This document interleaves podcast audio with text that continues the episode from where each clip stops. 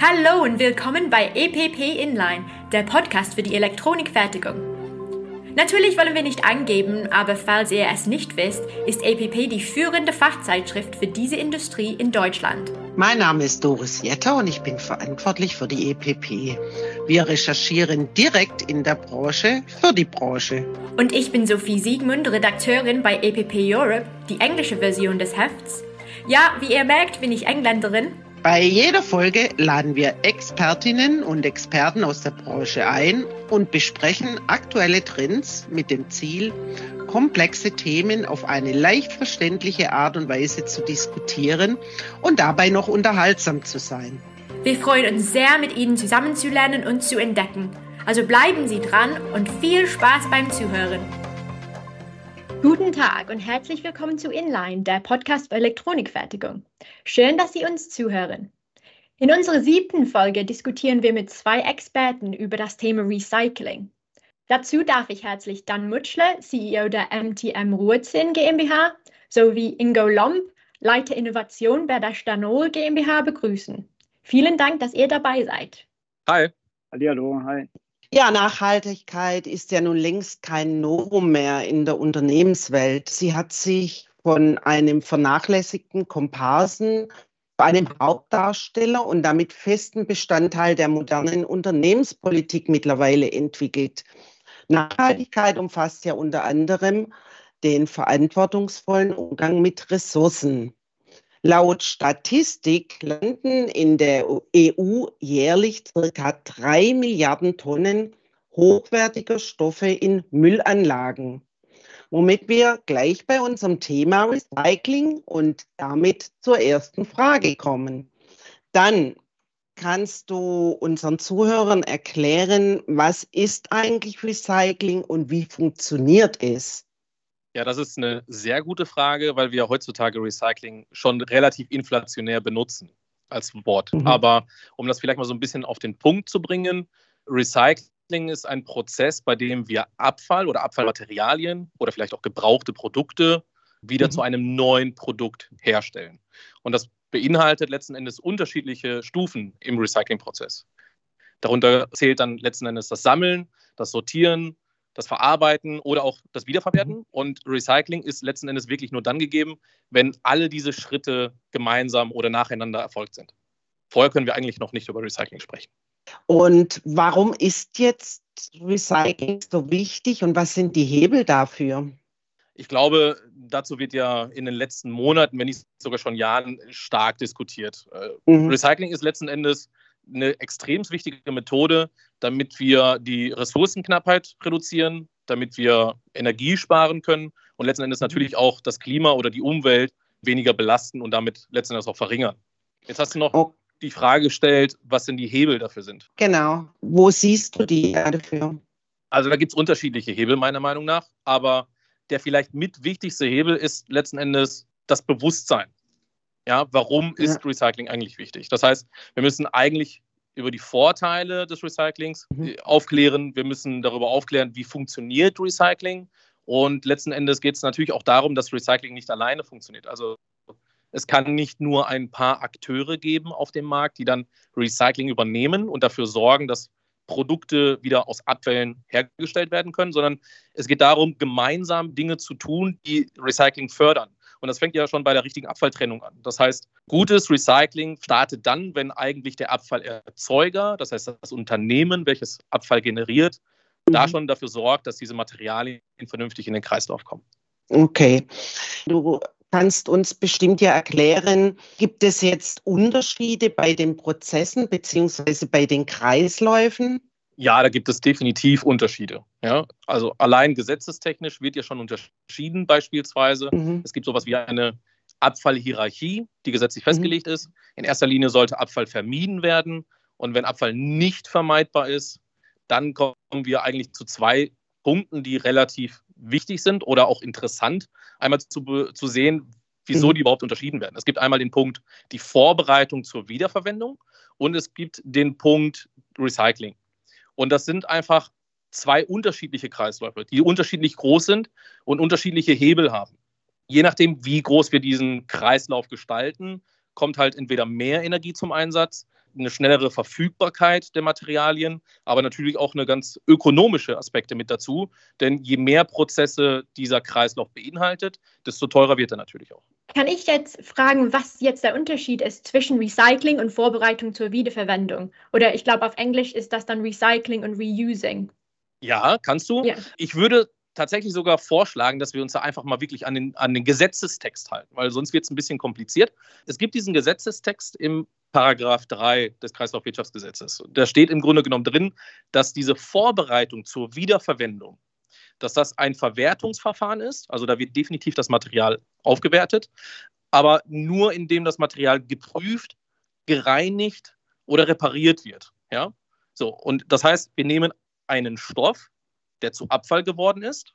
Ja, auch hier sprech, sprechen wir wieder über eine gesetzliche Definition. Ein Abfallstoff ist etwas, was zu Abfall geworden ist. Auch da müssten wir uns so ein bisschen an den Gesetzestext halten, aber wir wollen es ja nicht kompliziert machen. Also, wenn wir Abfall haben und diesen dann prüfen, reinigen oder reparieren, ohne dass sie eine weitere Vorbehandlung haben. Ja, das heißt, es geht auch so ein bisschen um diese, um diese Behandlung, die das, diesen Abfallstoff im Grunde genommen erfährt. Dann sprechen wir von Vorbereitung zur Wiederverwendung. Okay, und was bedeutet das ganz konkret im Fall von Lotpasten dann? Ja, vielleicht kann ah. ich hier was dazu sagen. Also Lotpaste besteht ja aus 90 Gewichtsprozent Lotpulver, also ein, ein Lot wie ein Zinnsilber-Kupferlot in Kugelform und einer Chemie, was zusammengerührt wird und dann als Lotpaste verwendet wird.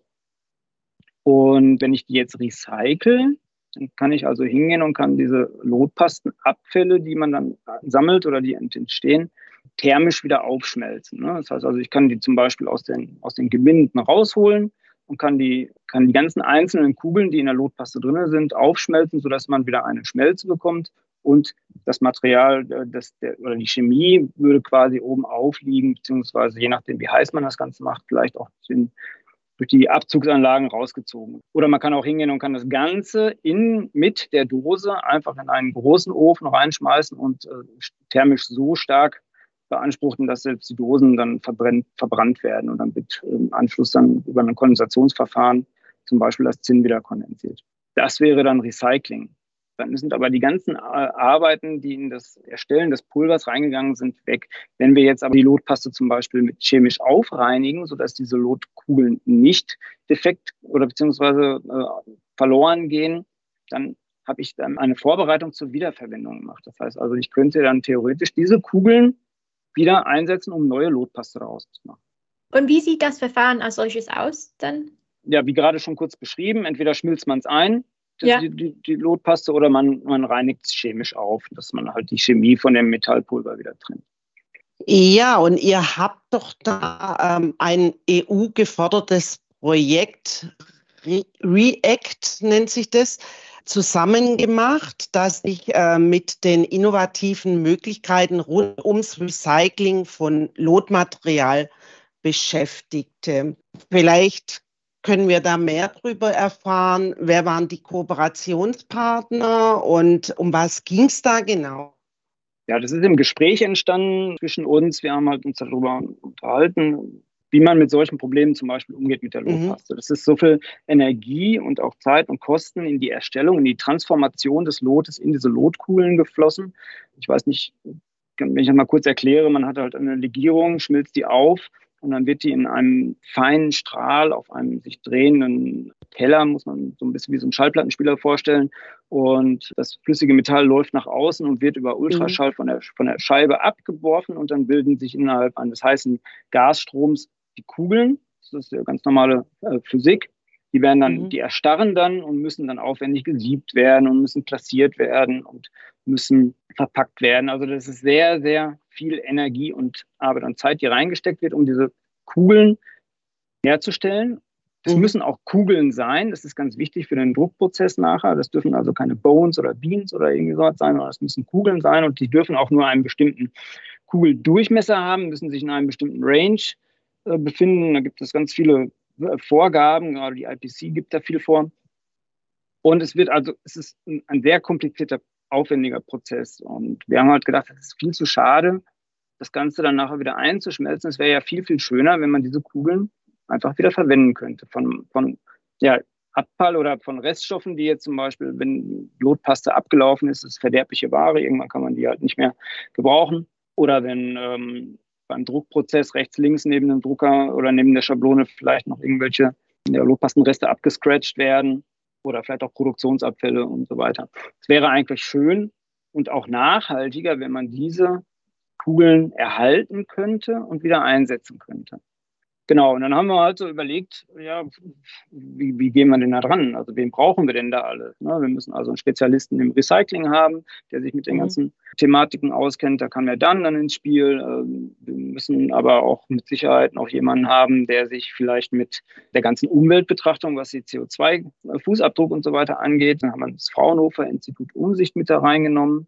Wir haben gesagt, okay, das Ganze kann nur funktionieren, wenn wir eine gute Transportkette und eine, auch eine nachgewiesene Transportkette haben, das möglichst sicher und auch möglichst digital und so einfach wie möglich und haben deswegen äh, die Blockchain-Technologie mit ins Spiel gebracht.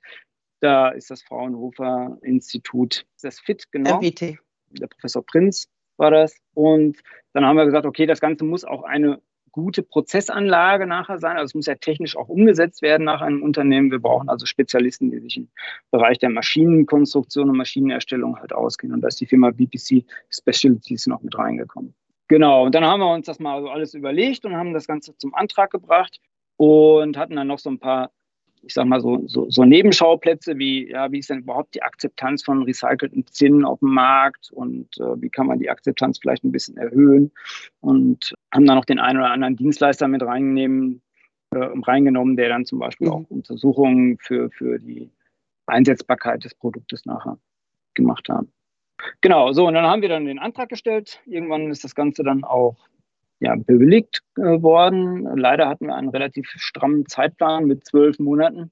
Ähm, da haben wir ganz schön Gas geben müssen. Ich würde noch mal kurz daran ansetzen, was der Grundgedanke war, als wir uns damals äh, zusammengesetzt haben. Wir haben genau über diese Punkte gesprochen. Wo liegt der Unterschied zwischen Recycling und der Vorbereitung zur Wiederverwendung? Und nochmal auf den Punkt gebracht, der entscheidende Unterschied ist ja, dass Recycling den Prozess meint, der in, im Grunde genommen äh, vorgenommen wird, wenn aus einem Abfallstoff ein neues Produkt entsteht oder ein neuer Rohstoff. Ja, während wir bei der Vorbereitung zur Wiederverwendung die direkte Wiederbenutzung des Materials oder dieses Abfallstoffes besprechen. Ja, und da ging es nämlich genau darum, wie schaffen wir es, aus diesem Lotpulver, was wir aktuell über diese konventionellen Recyclingprozesse mehr oder weniger wieder zu einem flatschen Metall machen, ja, wo die Organik verbrannt wird, wo eine Kunststoffdose verbrannt wird und äh, das Lotpulver quasi neu hergestellt werden muss. Wie schaffen wir es, das zu umgehen, die Organik nicht zu verbrennen, das Lotpulver erhalten, zu, also das Lotpulver zu erhalten und mhm. diese Transformation quasi nicht wieder rückgängig zu machen. Und relativ schnell war einfach klar, okay, wir schaffen es hier, jede Menge Energie zu sparen, wenn wir da in einen chemischen Recyclingprozess gehen. Wir schaffen es, jede Menge CO2 dadurch natürlich auch zu reduzieren. Mhm und wir schaffen es, das Material quasi schnell wieder verfügbar zu machen für diejenigen, die Lotpulver in neue Lotpaste wandeln wollen. Wenn wir über CO2 sprechen, und das ist ja definitiv das Thema, was uns die nächsten Jahre ganz, ganz eng begleiten wird innerhalb der Industrie, dann sprechen wir natürlich auch über Double Counting. Ja, woher weiß ich denn, dass ich wirklich ein recyceltes Produkt jetzt einsetze? Woher weiß ich denn, dass diese Werte, sei es jetzt die CO2-Reduktion oder die, die, die Herkunft des Materials, dass das wirklich sichergestellt ist. Ja, und dann sprechen wir natürlich über Zertifikate. Und jetzt ist es so, ein, ein äh, Zertifikat in Papierform bringt mich ja nicht wirklich weiter, weil ich kann das nicht großartig nachhalten. Wie gebe ich diese Information jetzt weiter? Muss ich jetzt vielleicht manuell hingehen und das irgendwo eintippen in meine Systeme für die Zukunft?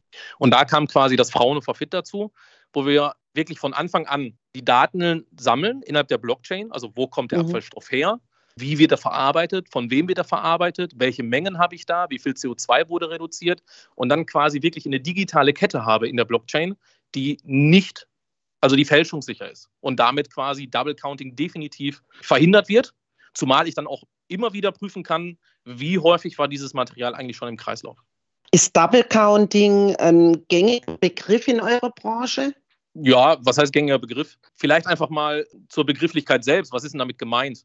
Double Counting bedeutet ja, nehmen wir jetzt mal an, wir nehmen jetzt diese Lotpaste und wir recyceln diese, beziehungsweise wir mhm. bereiten die für die Wiederverwendung vor. Was passiert damit? Wir nehmen das Lotpulver und erstellen daraus eine neue Lotpaste.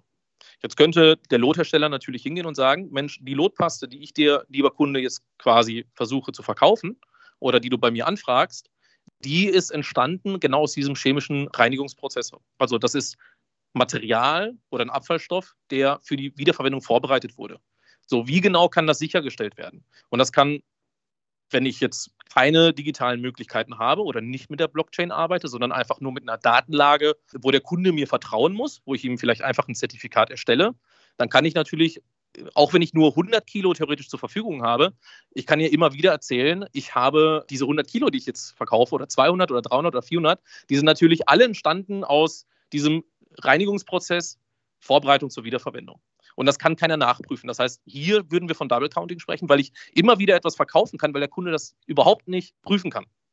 Und das wird genau mit dieser Blockchain beziehungsweise mit dieser Digitalisierung der Werte entsprechend komplett vermieden.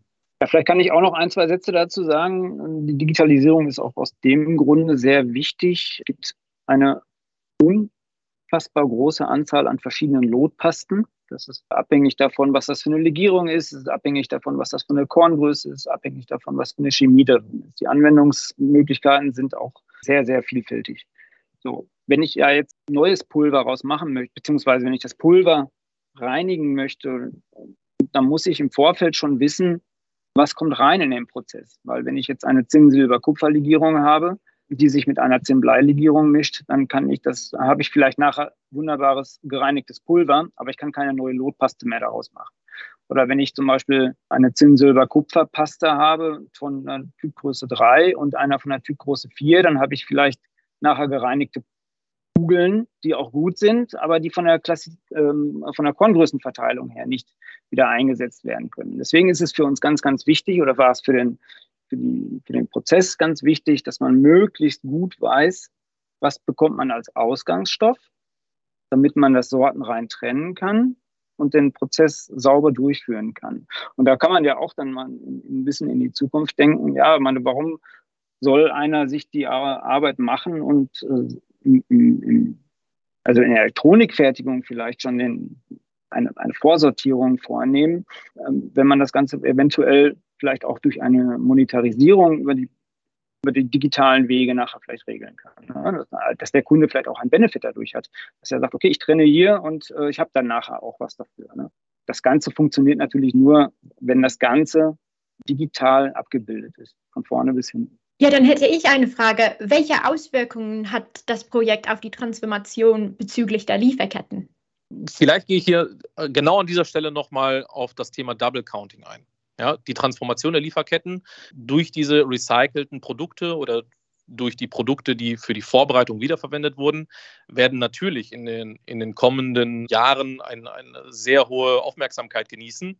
Vor allen Dingen aufgrund der Vorteile, die es im Bereich des CO2 oder der CO2-Werte mit sich bringt. Ja? Jedes Unternehmen oder viele der Unternehmen, die in Elektronikfertigung unterwegs sind, werden sich früher oder später mit dem Thema CO2-Bilanzierung des eigenen Unternehmens auseinandersetzen müssen, weil die Kunden das fordern und die Lieferkette als solches das fordert auf, weil, weil die Verbraucher einfach ein viel größeres Augenmerk darauf haben heutzutage.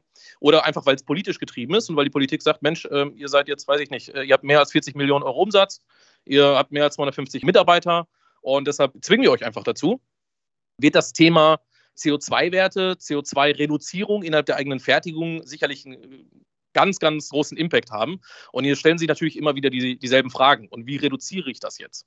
Weil mein Ziel ist es ja, ich muss einen CO2-neutralen Wert aufweisen können, wie nur irgend möglich. Wir wissen alle, CO2-Neutralität ist ein rein politisches Produkt. Ich kann nicht CO2-neutral sein. Ich kann mich ins Bett legen und atmen und selbst da verbrauche ich CO2 oder erzeuge welchen. Aber wie komme ich denn jetzt zu diesem politischen Produkt, was von mir gefordert wird? Und da geht es dann darum, okay, welche Hebel habe ich denn als Unternehmensstratege? Und als Unternehmensstratege geht es dann meistens los, dass ich sage, okay, lass uns den Fuhrpark elektrifizieren. Ja? So, und dann habe ich ein bisschen was gewonnen. Und jetzt, wo kriege ich jetzt die Elektrizität her? Wo kriege ich den Strom her? Und dann greife ich vielleicht zu einem grünen Stromanbieter in der Nähe oder vielleicht investiere ich sogar richtig Geld und setze mir eine eigene PV-Anlage aufs Dach. Dann hört es aber meistens schon auf. So, und wenn wir uns jetzt einfach mal anschauen, welchen Impact wir aber erzeugen können, welchen Hebel vernünftiges Abfallmanagement hat, gerade wenn wir über Zinn sprechen oder über Zinnrecycling, dann wird es hochinteressant. Und dann wird es auch hochinteressant, genau dieses Double Counting zu vermeiden, weil aus Literaturwerten ergibt sich, dass wir, egal welches Zinn wir im Grunde genommen einsetzen, also die, die Durchschnittswerte weltweit, ergeben sich aus Literaturwerten und da liegen wir bei einer Tonne Zinn ungefähr bei 16,1 Tonnen CO2. Das heißt, ich habe einen riesen immensen CO2-Fußabdruck bzw. Rucksack, den ja. ich theoretisch reduzieren kann. Mhm. Und wenn man sich jetzt die Wege anguckt, also was, wie viel CO2 steht dem quasi gegenüber, wenn ich Zinn einsetze, welches, welches recycelt wurde, dann stehen da schon Ersparnisse zwischen 12,9 und 14 Tonnen wow. pro Tonne Zinn gegenüber. Das heißt, ich habe eine Einsparmöglichkeit zwischen 80 und 85 Prozent. Ja? Mhm. Und da sprechen wir erstmal nur über Recycling, noch gar nicht über die Wiederverwendung oder äh, ja. Vorbereitung für die Wiederverwendung. So, und wenn wir das jetzt mal ins Verhältnis setzen, also ein Kilowatt, eine Kilowattstunde Strom spart in etwa 627 Gramm CO2. 627 Gramm. Eine Kilowattstunde äh, Solarstrom. Und ich habe natürlich ein riesiges Investitionsvolumen dahinter. Wenn ich jetzt über Zinnrecycling spreche, ein Kilogramm, dann hängt es natürlich so ein bisschen von, den, von der Legierung ab. Ja? Wenn ich jetzt über beispielsweise Zinn 99 und Kupfer spreche oder SN 100, ja, äh, gerne genannt, dann spreche ich da ja schon, wie gesagt, irgendwas um die 12,9 Kilogramm CO2, beziehungsweise vielleicht sogar ein bisschen mehr. Also schon ein Vielfaches von dem, was ich mit Photovoltaikstrom beispielsweise generieren könnte. Wenn ich über Zinn, Silber, Kupfer spreche, also die Industrielegierung SAC 305, dann spreche ich da schon über 20,2 Kilo aufwärts pro Kilogramm recycelten Zinn. Und deshalb ist das so extrem wichtig und das wird eine enorme Auswirkung auf die Lieferketten haben, wenn sich das einmal durchgesetzt hat und wenn man in der Lage ist, das zu messen bzw. zu identifizieren. Und inwieweit ist es schon umgesetzt worden? Also das Projekt ist am Ende oder das hat ein Jahr gedauert? Genau, das Projekt ist erstmal als solches am Ende. Wir haben äh, erfolgreich ein, eine neue Lotpaste erstellt mit Pulver, was quasi vorher schon in Verwendung war, haben das Ganze qualifizieren lassen und haben eine Anlage in Theorie erstellt. Wir wissen also, wie es geht. Ähm, wir wissen die Chemie dahinter, wie wir das reinigen können. Wir wissen, wie wir die, die Lösemittel, die wir äh, einsetzen, wie wir die wieder zurückgewinnen können. Und wir wissen um die, die Abdeckung der, der, der Transportwege über die Blockchain. Wir wissen um den CO2-Verbrauch. Das, das Projekt ist sehr gut durchgelaufen. Das Projekt hat viele, viele, viele Erkenntnisse gebracht. Und wir sind jetzt an dem Punkt, wo wir halt gucken, wie machen wir mit dem Projekt weiter. Also wir sind definitiv, sag ich mal, über reine Laborversuche hinweg.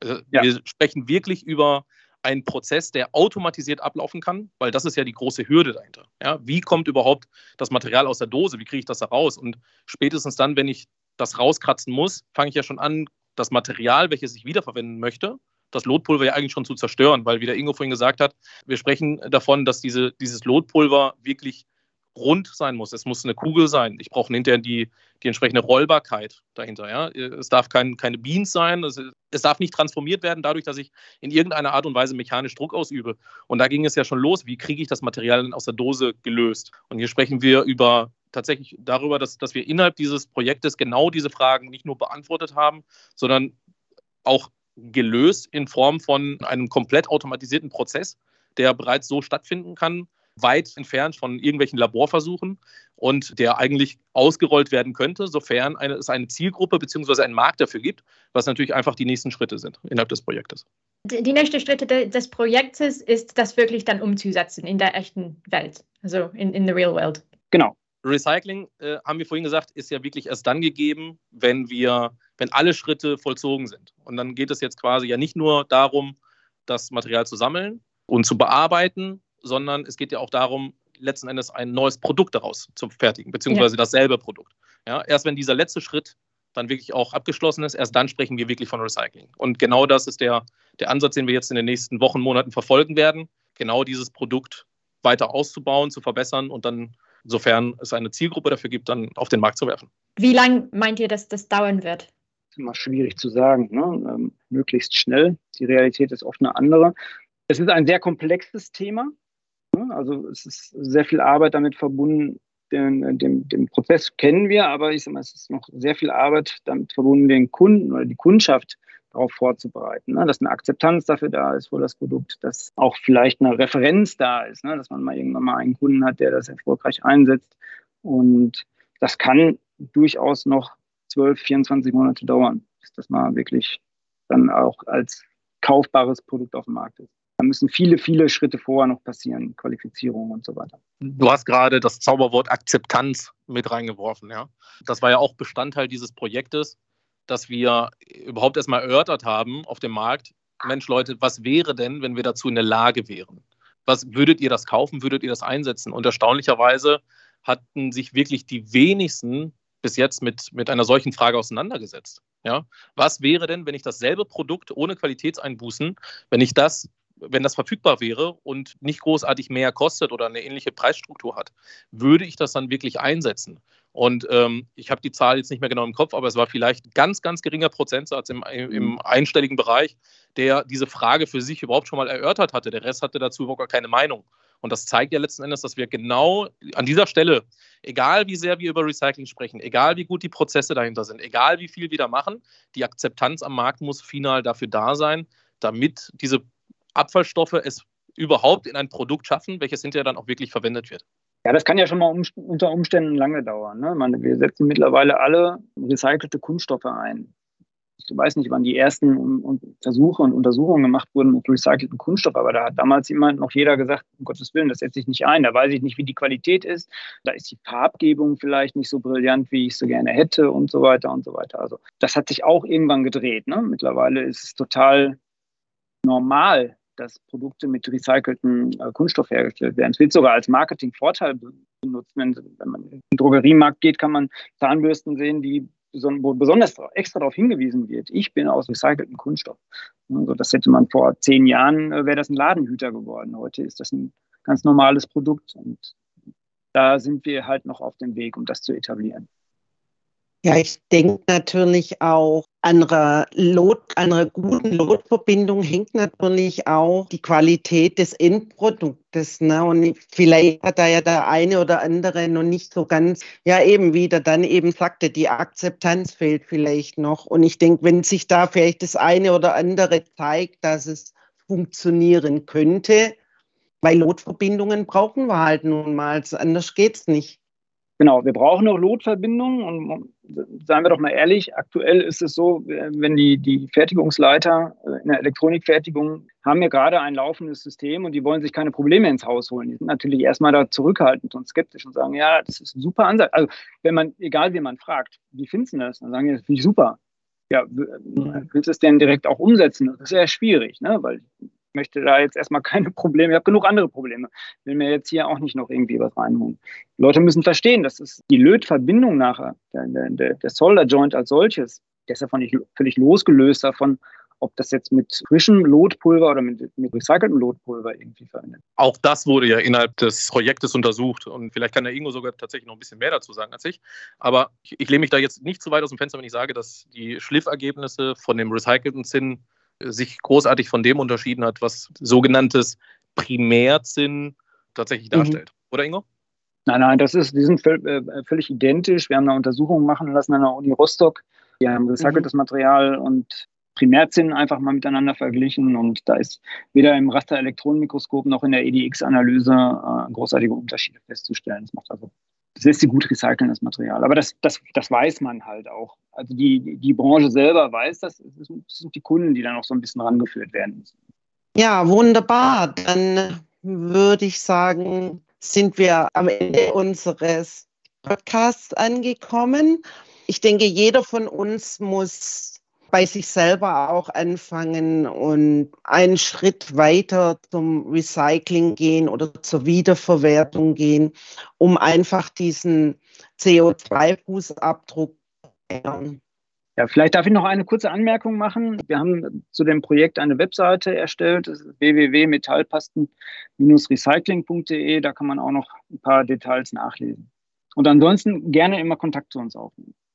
Ja, dann ähm, ein herzliches Dankeschön an die Runde. Vielen Dank, das war sehr interessant, wirklich. Und wir hoffen, dass wir den Weg zur Verringerung unseres CO2-Fußabdrucks, dass wir da besser werden, weil es gibt ja doch noch sehr viel zu tun. Vielen Dank nochmal. Sehr, sehr gerne. Danke euch, dass ihr uns eingeladen habt. Immer wieder gerne. Ja, vielen Dank auch von meiner Seite und ja, hat Spaß gemacht. Dankeschön. Vielen Dank, dass ihr diese Folge zugehört habt. Wenn Inline euch gefällt, sag's bitte weiter und abonnieren auf Spotify, Apple Podcasts oder wo auch immer ihr Podcasts hört. Bis zum nächsten Mal.